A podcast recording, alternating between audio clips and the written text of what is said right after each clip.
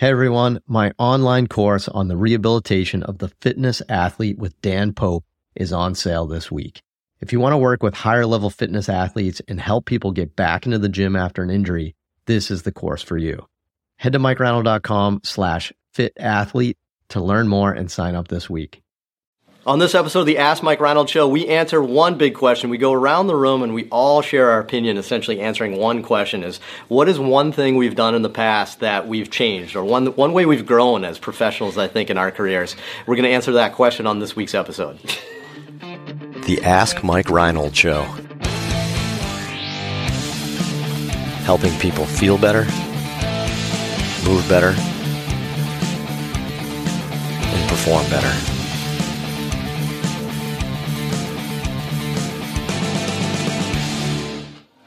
Welcome back, everybody, to the latest episode of the Ask Mike Reinold Show. I'm up here at Champion PT and Performance, and what a crowd Squad. we have Squad goals. here today. Everybody but Lenny, right?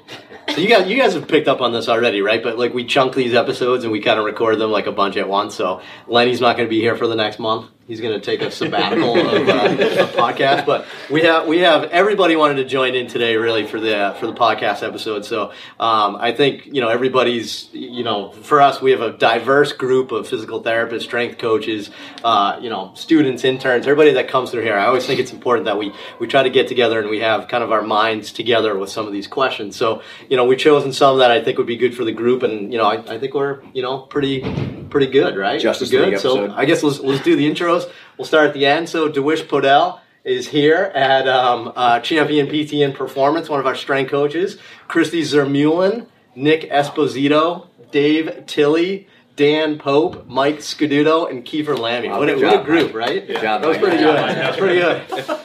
pretty good. The anxiety, right, of all these people, right? So, and our students here, as always, extraordinary, extraordinary students here. And then we got a new crew coming soon, right? Is this your Yeah. last weeks? Two weeks left? Yep. And one week left? We're good here. So, all right. So Matt has one week left. So we'll go him. So it's Matt Berserker from Berserker Burke from A Warcraft It's a episode? Berserk. But Berserk Bizarre Bark? No, wait. I'm a Bizarre Bark fan. Long story. What's your name? What's your nickname again? Birkenstock? Birkenstock. Because you're from Utah. Berserkenstock. Berserkenstock is here from the University of Utah, and Haley Hailstorm Brinkman from the University of North Dakota.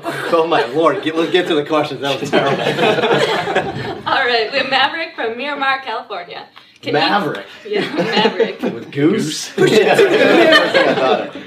Can each of you name two things, techniques, exercises, philosophies that you look back on and say, I can't believe I used to do that, or I totally missed the boat there? Oh god, we're gonna be here a while. I like this one. so this is probably going to be a one question episode because we'll all go through here. So first off, Maverick, we're, we're- let's give you one. If we can get one, I think we'll be good. I don't think we have to come up with two each. But um, all right. So one thing that we what it was kind of we shake our head and say we can't believe we used to think that way, or you know something you've changed or something like that. Oh, Dave is in deep thought right now. I just screwed up a lot of things, so I'm trying to figure out. he, he was weighing all ten of them and trying to figure out which one it was. So, um, Kiefer, you you chose to sit on the end. You're probably nervous about that fact now. Do you want to? Do you want to? Do you want to start and come this way, or do you like Sure, to uh, delegate to Duesh? I feel like we can't start in the middle. That'd be really weird, right? Yeah, why would we do that, All right. What do we got, Kiefer? Uh, I think for me, one of the biggest things is when I started off, like in school and after school, I was so obsessed with like trying to learn more about strength and conditioning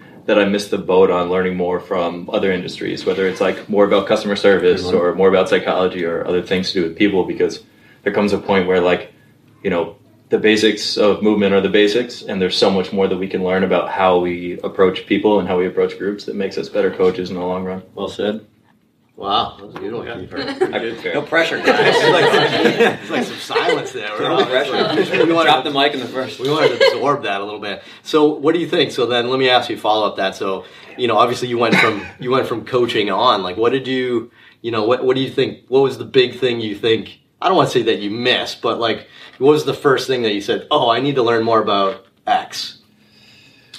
Um, I think it's when I started training more than just teams or more than just athletes, and you realize that not everybody's motivated the same way. They don't all come into the gym being like, all right, you know, I'm going to get my lift in because I know if I get bigger or stronger, I'm going to be better on the field. It's you know, people come in, they're they're nervous and they're scared about the gym, and they don't really know what the best approach is to kind of start their fitness journey. So, being able to connect with people and being able to handle them on that side of things takes kind of like a bigger, uh, bigger chunk of you know your effort at some point. I like it. So it's more than just being a good coach, like knowing how to do ABC. It's also about you know working with people. I like that. I think that's Yeah. a great way. So MikeScaduto.com. What um what uh what do you got for this one? Uh, I guess I'll, I'll stick along kind of the same lines, making connections with people and um, not making assumptions about what I think people want. I think that was something I did um, like right out of school, and even when I was working as a personal trainer, I was like, "These are your goals. Like this is how I think you want to get there." And I would assume a lot of things about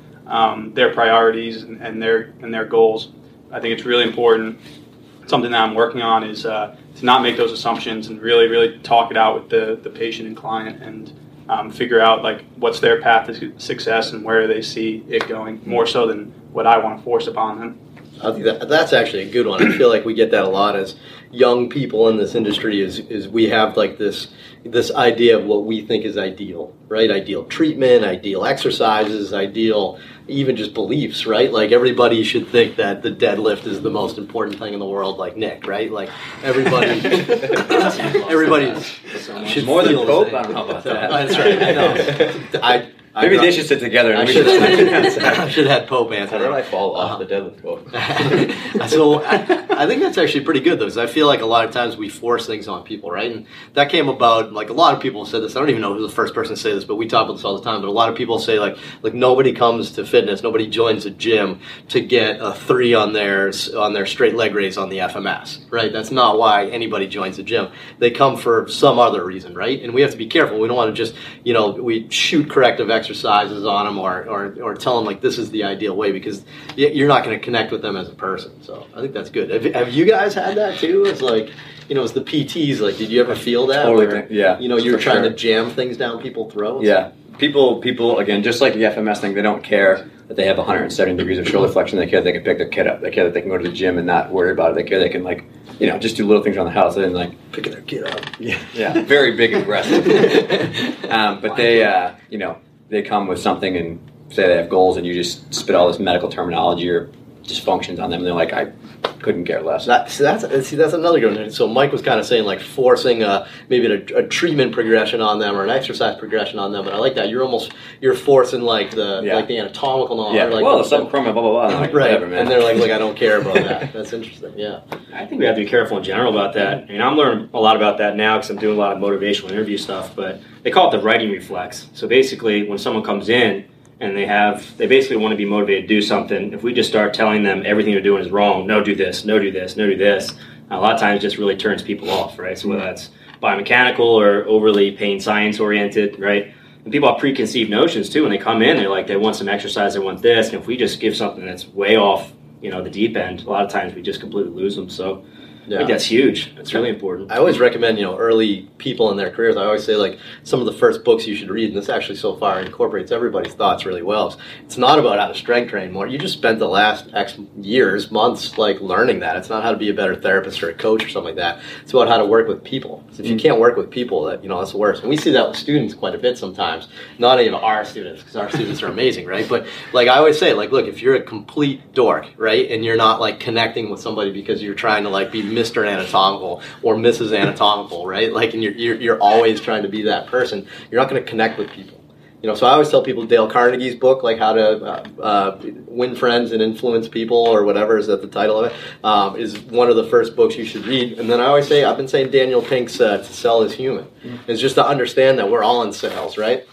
My nine year old's in sales this morning trying to let me trying to get me to let her have ice cream for breakfast right that sort of thing right? she's everybody's in sales it's all about how you kind of like put it together so Nice. What do you got, Dan? You got um, what? What's the what, what's the one thing? What was the question again? Two things you regret, basically. Two th- well, one thing because Maverick's getting a little. That's hard. Yeah, one thing you regret. Yeah. Yeah, I, I won't kind of go down the path. I, I do think being super open minded and also very critical is important. You guys already touched on this. Um, I think in the past I've had big biases and that it's kind of eliminated my ability to learn in certain ways. So I think that's really important. Um, the other thing I'll say is that I, I used to do a lot of lifting like an idiot. And I still do a decent amount of it. But yeah, um, I do a little less of that, and I think it's it's you know when you're in your 20s, you, you lift like your He-Man. You always feel like phenomenal, like your body is more or less unbreakable. Like you just kind of go nutso as as an athlete. Um, and as you start to age, you kind of have to dial it back a little bit. Um, and you know, it, it actually takes age, I think, to see that because everyone tells you along the journey, like, "Oh man, you're not gonna be able to lift like that anymore." And you're like, "Yeah, shut up." I'm going to the gym and I'm gonna go nuts. PR every day. Yeah, but I, I do think it's probably important to be smart from day one. Um, maybe not be as greedy. That's very hard to do for someone who's 20 years old and wants to just go crazy in the gym. But um, I think it's probably a matter of, of moderation from a younger age and just thinking about this is going to be a long term thing and not just, you know, next month that powerlifting meet's coming up or, you know, that strongman competition for me. So, Nice. How about you, Dave? Uh, I think probably mine from the first year, especially, is not being able to say I don't know. Uh, I think with clients, with other professionals learning, I think I was always in a position where I, even if I didn't really have a great answer, I tried to like fudge something or like make something sound intelligent. And, like people would come in with problems, and I'm like some ridiculous explanation about what I thought was going on. They're like, "Yeah, that sounds good." Sometimes I was like, I, I really have no idea. This is my best educated guess, and I'll go learn some more. I'll try to look at the research, but I, I have I really don't know. This is the best approach that I have. And once I started doing that, uh, probably like my second or third year, people like really like respected me a little bit more for saying that, and I think that it opened me to like new avenues of con ed that I would have never found before. I, I love that. I think that's actually a good one. If, yeah, and that comes to another book that we always talk about, but ego is the enemy, right? Like you're worried that the person it was going to think less of you mm-hmm. if you said I don't know. Mm-hmm. Which I mean, we say that all the time, especially if you have like a little built up trust, a little equity with the person in front of you. Saying that and then actually coming back the next day with an answer is is super impactful and maybe even more impactful um, than than you know knowing the answer sometimes, right? The worst thing you can do though is say I don't know and never follow up. Right. you you have to follow up. So you have to have that. But if you do that, I think that's that's super helpful. So um, I guess I'll go next. Um, we're just going in order. I always kind of say this. I hate to say the same thing over and over again, but I, you know, if you've listened to some of these episodes, We've talked about this. But I'd say just early on in my career, I just missed the boat on manual therapy, and, and I, I've said that quite a bit. And you know, now it's it's such an important part. Like manual soft tissue work is an important part of almost every patient that comes through here, every client that we work with, right? So it's super important now. But I started off my career very biomechanical, very post-op based, and that's probably why more than anything else is very post-op based, right? And and you know, my mentors at the time, and you know, the traditional sports physical therapy wasn't as hands-on; it was more exercise based. So yeah, actually I I thought. I, I actually think it's a great thing because it got me really, really good at that that basic understanding of exercise science and you know different uh, you know effects and biomechanical and, and other aspects of uh, performing different exercises. I got really good at that, but once I started combining that with the soft tissue work, it's really good. So as Dave has said in the past, we've transitioned from purely biomechanical to now bio neuromechanical. Neurobiomechanical. But no, no, I thought it was bio neuromechanical. neurobiomechanical. Neurobiomechanical. Neurobiomechanical. An emerging field. That's, that's that's how we practice here, neurobiomechanical. But you know, it's putting it all together though, and just saying like it's, it's not. did you did you, did you just have mechanotransductive Yeah, at the yeah, beginning of it? I'm out. But um, but like putting all the manual stuff together, I think with the exercise has made me a much much better clinician. So I say that because early on, it seems like there's so much you need to learn. Um, but you know, try to get good at using your hands as well as your brain, and I think that'll that'll help quite a bit. Nick, you want this one? Yeah, Nick Esposito, everybody. I'm up. I feel like people clapped right then. We couldn't hear it because they were watching it, but it, It was a golf clap. That was, It was a golf clap. Or somebody at least was like, "Oh wait, I'm listening to this in the car." But sorry, Nick. The slow clap on the drive. uh, yeah, so early on, like one of the biggest things was I got really too into like specific courses, and then taking like say for example like a TRX course and doing all TRX with with my clients just because I just learned um, all about that, or whether it was kettlebells or Viper tubes or something like that.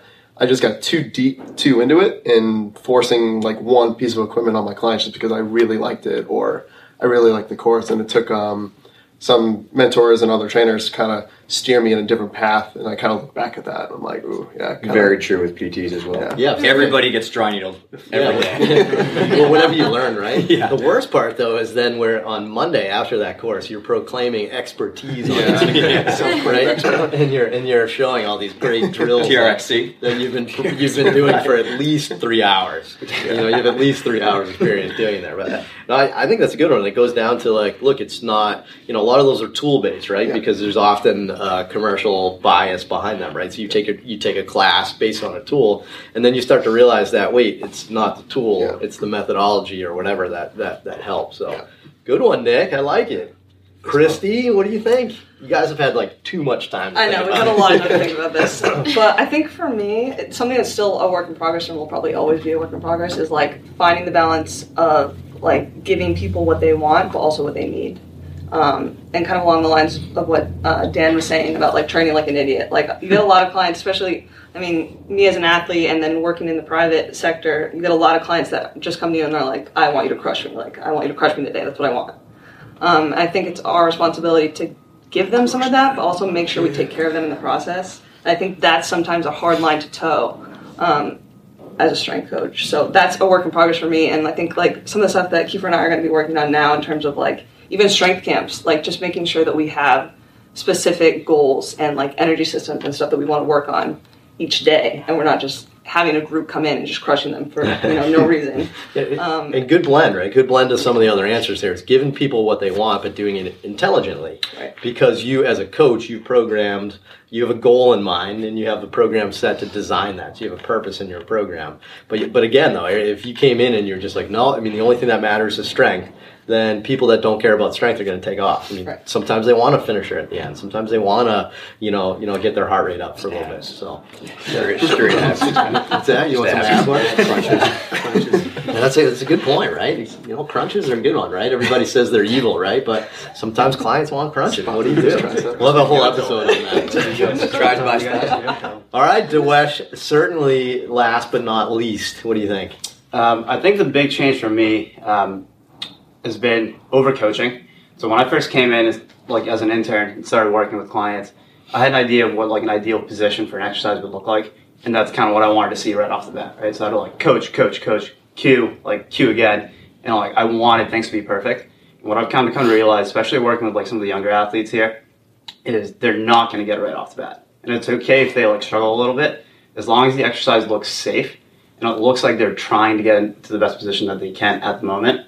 Um, I'm not going to try to make them look perfect right off the bat. So almost let them like explore a little bit. Let them explore, try to find some of these positions that feel comfortable to them, and then coach in the long term, right? Instead of like first day they come in, give them like 10 billion cues, ask them to be perfect.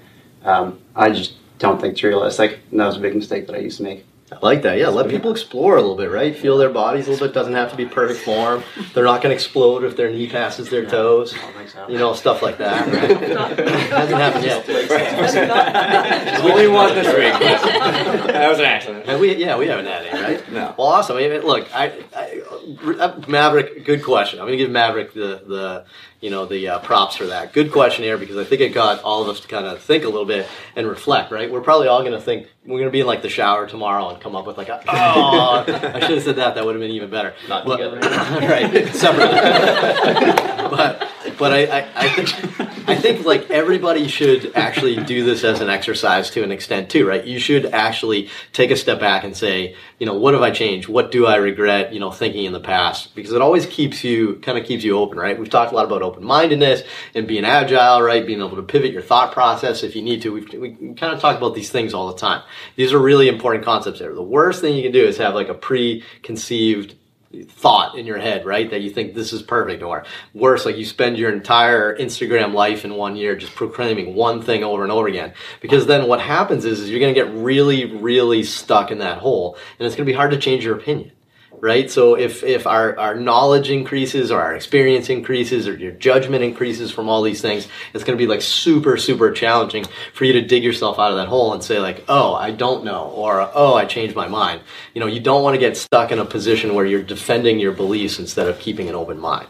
So, Maverick, thank you. Good job, Maverick. Appreciate it. You guys can head to MikeReinold.com, click on that podcast link, and ask us some more questions. There's a nice form on there. We can talk about anything we want. We can talk about PT, fitness, sports performance, some career advice like this. Why does Kiefer wear capris all the time? Any questions you guys want to talk about, we can we can answer on the show next time. So, thanks so much. Head to iTunes, Spotify, rate, review, subscribe, and we'll see you guys on the next episode. Thanks so much for listening to the podcast. If you have a question you'd like us to answer, head to mikereinold.com slash podcast and fill out the form to submit your question. If you enjoyed this podcast, please subscribe, rate, and review us on Apple Podcasts, Spotify, or wherever you listen to your podcast. And please share this with your friends to help spread the word. It would really mean so much to us. Please check out all my online courses, articles, newsletter, and more at mikereinold.com. There's always a ton of great perks for my newsletter subscribers. And be sure to check for my other podcast, the Sports Physical Therapy Podcast, where I go deep into topics and interview leaders within our field. See you on the next episode.